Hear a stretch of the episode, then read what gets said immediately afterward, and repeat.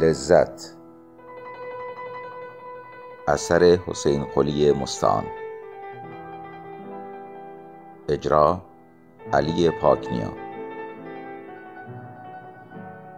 پخش از شبکه کتابخوان. قسمت 8: ممول و سوری روزگار پر از رنج و مشقتی را سپری کرده و به خوشی و راحتی پیوسته بودند. ممول رفته رفته از صحافی ترقی کرده به کتابخانه‌ای رفته بود. آنجا از کمترین مواقع بیکاریش استفاده کرده، کتاب خوانده و با ذوق سلیم و پشتکار عجیبی که داشت توانسته بود قدم‌های بلند در راه فضل و ادب بردارد و تحصیلات عالی را به پایان رساند و از آن پس نیز با مطالعات زیاد معلومات بیشتری کسب کند. 2 سال بود که وارد یکی از وزارتخانه‌ها شده بود و حقوق نسبتاً خوبی می‌گرفت و از 1 سال به این طرف خانه پاکیزه که 4 اتاق خوب داشت در خیابان شیخ هادی اجاره کرده بود و با نامزد محبوب خود سوری در آن به سر می‌برد.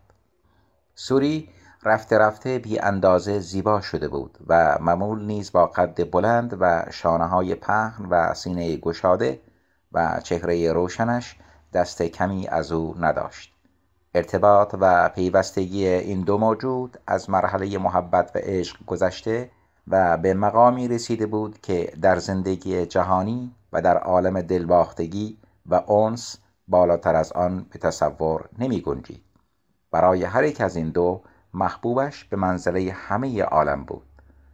علاقه کودکانه آن 2 در سالها پیش از بلوغ به مهری از قبیل مهر خواهر و برادر و از آن پس به عشقی شدید مبدل شده بود. هرچه بزرگتر می شدند یکدیگر را بیشتر می پرستیدند. شب بسترشان را کنار هم می انداختند و دست در دست یکدیگر می خفتند. در 1 سال اخیر این 2 در سعادتی بیمانند به سر برده بودند. زندگی همه روز خنده‌ای شیرین بر چهرهشان میزد و رویی خوشتر به آنان مینمود. سوری دختر هنرمندی شده بود. برای تکمیل هنرهای دستی هر روز پس از مرتب کردن خانه چند ساعت به خیاطخانه میرفت و ممول با وجود اطلاع کامل از فساد اجتماع و غلبه هرزگی و شهوت پرستی بر نفوس اطمینان داشت که سر سوزنی از این رو به خود و محبوبش زیان نخواهد رسید. چند ماه بود که این 2 دلداده سخن از عروسی و زناشویی می گفتند. هرگاه که این صحبت پیش می آمد ممول می گفت: عزیزم، من فقط یه مقصود دارم که همین که برآورده بشه عروسی می کنیم. در انتظارم تا همه نواقص زندگیمون برطرف بشه، خونه بزرگتر و بهتری اجاره کنیم، اساسی آبرومندانه تر فراهم بیاریم، بعد خودم رو به برادرم بشناسونم، بهش بفهمونم که خدا بزرگه، بهش اطمینان بدم که از مال او چیزی نمیخوام، باش آشتی میکنم، بعدش با اطلاع اون و در حضور اون عروسی کنیم. این یگانه گفته ممول بود که موجب حزن مبهمی برای سوری میشد. 1 چند وقتی گذشت و هادی در هیچ یک از مجالس عیش و طرب حضور نیافت. از رفقایش رو پنهان کرد. حتی نزدیکتر و صمیمیتر از همه از جمله سوسا را به خود راه نداد. در همه این مدت به طرح نقشه‌ای مشغول بود و می‌کوشید که همه اطراف و جوانب کار را مراقب باشد و راه رسیدن به مقصود را صاف و روشن کند. بارها در این مدت پسرش او را دیده بود که ساعتها در اتاق خود می‌نشیند، چیزهایی می‌نویسد، بعد آنها را ریز ریز می‌کند و می‌سوزاند یا دور می‌ریزد و متردد و مضطرب بر جای می‌نشیند. 1 دفعه بر حسب اتفاق روی چند تکه از این پاره کاغذها کلماتی از قبیل افکار انقلابی و مطالعه در کمونیسم و شرکت در توطئه دیده و چیزی نفهمیده بود. عاقبت از این نوشتنها و سوزاندنها نامه‌ای به وجود آمد که ظاهراً کامل و پخته بود. این دفعه به جای آنکه پاره و سوزانده شود در پاکتی جا گرفت و روز بعد هادی خود این پاکت را به پستخانه برد و با پست سفارشی اما با گذاشتن یک نام جعلی به جای نام خود فرستاد. مخاطب این کاغذ شخص رئیس نظمیه بود.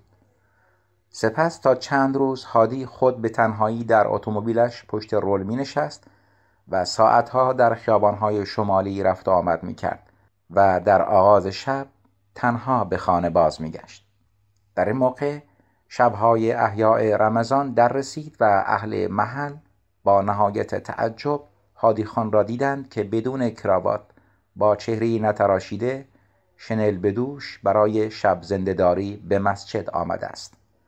شب آخر ماه رمضان که احیاء وداع بود در مسجد زانو به زانوی مشهدی کریم بقال که در خیابان نزدیک خانه او قدری دورتر از محل سابق دکانش مغازه معتبری داشت و در همان نزدیکی نیز خانه گرفته بود نشست. آن شب هادی بیش از همه شب نماز و دعا خواند و اشک فراوان بر چهره ریخت. در این میان وانمود کرد که ناگهان متوجه کریم شده است و گفت: آه، شما هستی، من متوجه نشدم، نشناختمتون. کریم که او را از موقع ورود دیده و اظهار آشنایی نکرده بود گفت: خدا را شکر آقا که عاقبت به خیر شدین، خدا آخر عاقبت همه کس رو به خیر بکنه. هادی اشک به چشم آورد و گفت: اما افسوس که نمیتونم دلم رو راضی کنم و امیدوار به بخشش الهی باشم. چرا؟ خدا کریم و غفاره. البته، اما نه هر گناهی رو. من خیال میکنم گناهی که در حق برادرم کردم هرگز قابل عفو نباشه. مشهدی کریم آهی کشید و با لحنی حزن‌آلود گفت: بیچاره ممول، جگرم براش میسوزه. هادی آثار اضطراب بر چهره آورد و گفت: مگه چی شده؟ خبری ازش داری؟ نمیدونم کجاست، زنده است یا خدا نخواسته مرده؟ کریم گفت: زنده است. بیچاره چه زندگی سختی کرد تا به زندگی خوب رسید و چه زندگی پرسعادتی داشت که به بدبختی افتاد. صدایش را آهسته تر کرد، دو دستش را به طرف بالا برد و گفت: خداوندا به کرم خودت این دوره رو سرنگون کن. تا کی؟ تا چند؟ به خودت قسم که بیچارگی مردم از حد گذشت. هادی با حیرتی آشکارا گفت: بگو ببینم آمشتی کریم، چه اتفاقی افتاده؟ کریم گفت: بیچاره ممول هنوز زنده است، اما بدتر از مرده. به خدای لا شریک له قسم که برادرتون از گل پاکتر و از معصوم بیگناهتر بود. تا یک ماه پیش با نامزدش با سوری. هادی کلام او را قطع کرد و بی آنکه بتواند بر اضطراب خود غلبه کند گفت: با سوری؟ آره آقا، با همان سوری تو سریخور که آن نامرحوم مادر مهدی خان بیرونش کرد. در منتهای خوشبختی زندگی میکرد. چه زندگی خوشی! در آسمان و بهشت هم به این خوشی و لذت زندگی وجود نداره. من هر وقت به دیدنشون میرفتم راستی راستی حیرون میشدم، حظ میکردم و به کرم و بزرگی پروردگار بیشتر معتقد میشدم. اما یک ماه پیش بی خبر و بی سابقه یه عده آژان شبونه به خونهش ریختن، دستبند به دستی زدن، تمام اموال و اساسیش رو مهرموم کردن و کتابا و کاغذاش هم بردن. نمیدونم، شنیدم بعضی خدا نشناسا بهش تهمت زدن و چیزایی راجبش به نظمیه نوشته بودن. همچنین شنیدم که مأمورین بین کاغذا و کتابا چیزایی پیدا کردن که نشون میداده که توده‌ای بوده و خیالایی توی سر داشته. اما به محمد ابن عبدالله قسم دروغه. این طفل معصوم هیچ مسلک و مذهبی جز مسلمانی نداشت. مسلمون پاک و خالصی بود و از سلام. 100 دفعه به گوش خودم شنیدم که به توده‌ایا بد میگفت. هادی که برای نشان دادن نگرانی و اضطرابی سخت پیوسته دست به هم میمالید از جا نیمخیز میشد و مینشست و مشت بر زانویش میکوفت. گفت بالاخره چی؟ توی زندونه؟ بله، خیلی سفت و سخت، اجازه ملاقات با هیچ کیو نداره. حتی چند روز پیش معروف شد که اعدام شده. هادی 2 دست پیش چشم گذاشت و وانمود کرد که گریه می کند و گفت وای وای، خدا نکنه، این حتما دروغه. بله آقا، الحمدلله دروغ بود. من از یکی از آژانهای زندان سراغشو گرفتم. زنده و سالمه، اما وضعش خیلی بد و خطرناکه. آخه شما قدرت دارین، نفوذ دارین، وکیل هستین، یه کاری کنید برادرتون رو نجات بدین. هادی که پنداشتی به ضعف دچار شده و دیگر نمیتواند در این باره سخنی گوید گفت چه حرفا میزنی آمشتی کریم؟ مثل اینه که در این مملکت زندگی نمی کنی.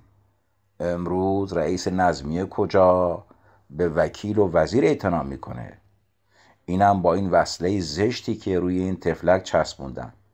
اصلا آدم جرأت نمیکنه بره حرف بزنه.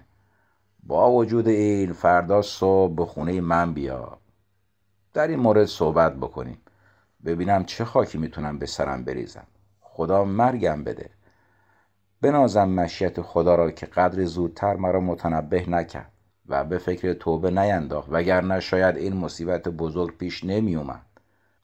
اما در پایان شب هنگامی که تنها از مسجد به خانه‌اش می رفت، در حالی که لبخندی شیطنت‌آمیز بر لب و برق شرارانگیز در چشمان داشت، با خود می گفت تا اینجا خوب موفق شدم، باقیشم درست میشه. خونه خالی، خونه غمگین، خونه سوت و کور بی تو، رنگ خوشبختی عزیزم دیگه از من دوره بی تو.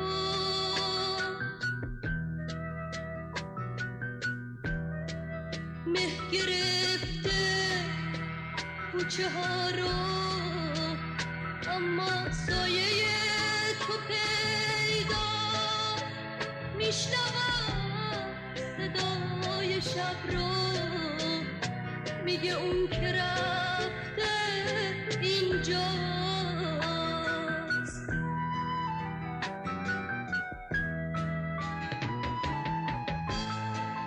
تو با شب رفتی و با شب می آید دیار قربت، توی قلب من میمونی، پر غرور و پر نجابت. تو با شب رفتی و با شب می آید دیار قربت، توی قلب من